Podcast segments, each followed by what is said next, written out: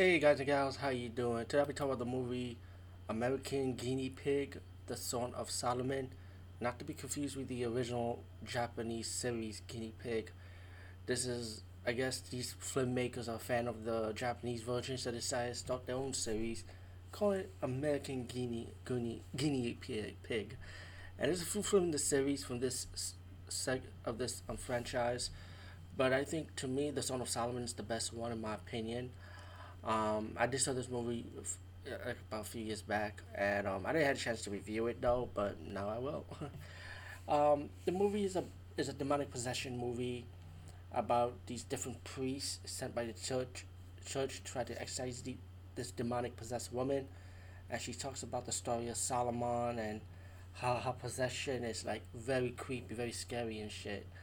And I'm gonna be honest, I, I really like the possession of this movie. The, the demonic style of this movie was so well done, man. And this is a low budget movie though, and they just did it like really cheaply done though. The, but the special effects is high quality though, because there's a lot of blood, a lot of disgusting scenes in this movie that be like, ah, oh, damn, you know. So I mean, special effects like that is not really cheap. So I, I guess they went, they saved a lot, a lot of money, you know, to go all out with this one. But um.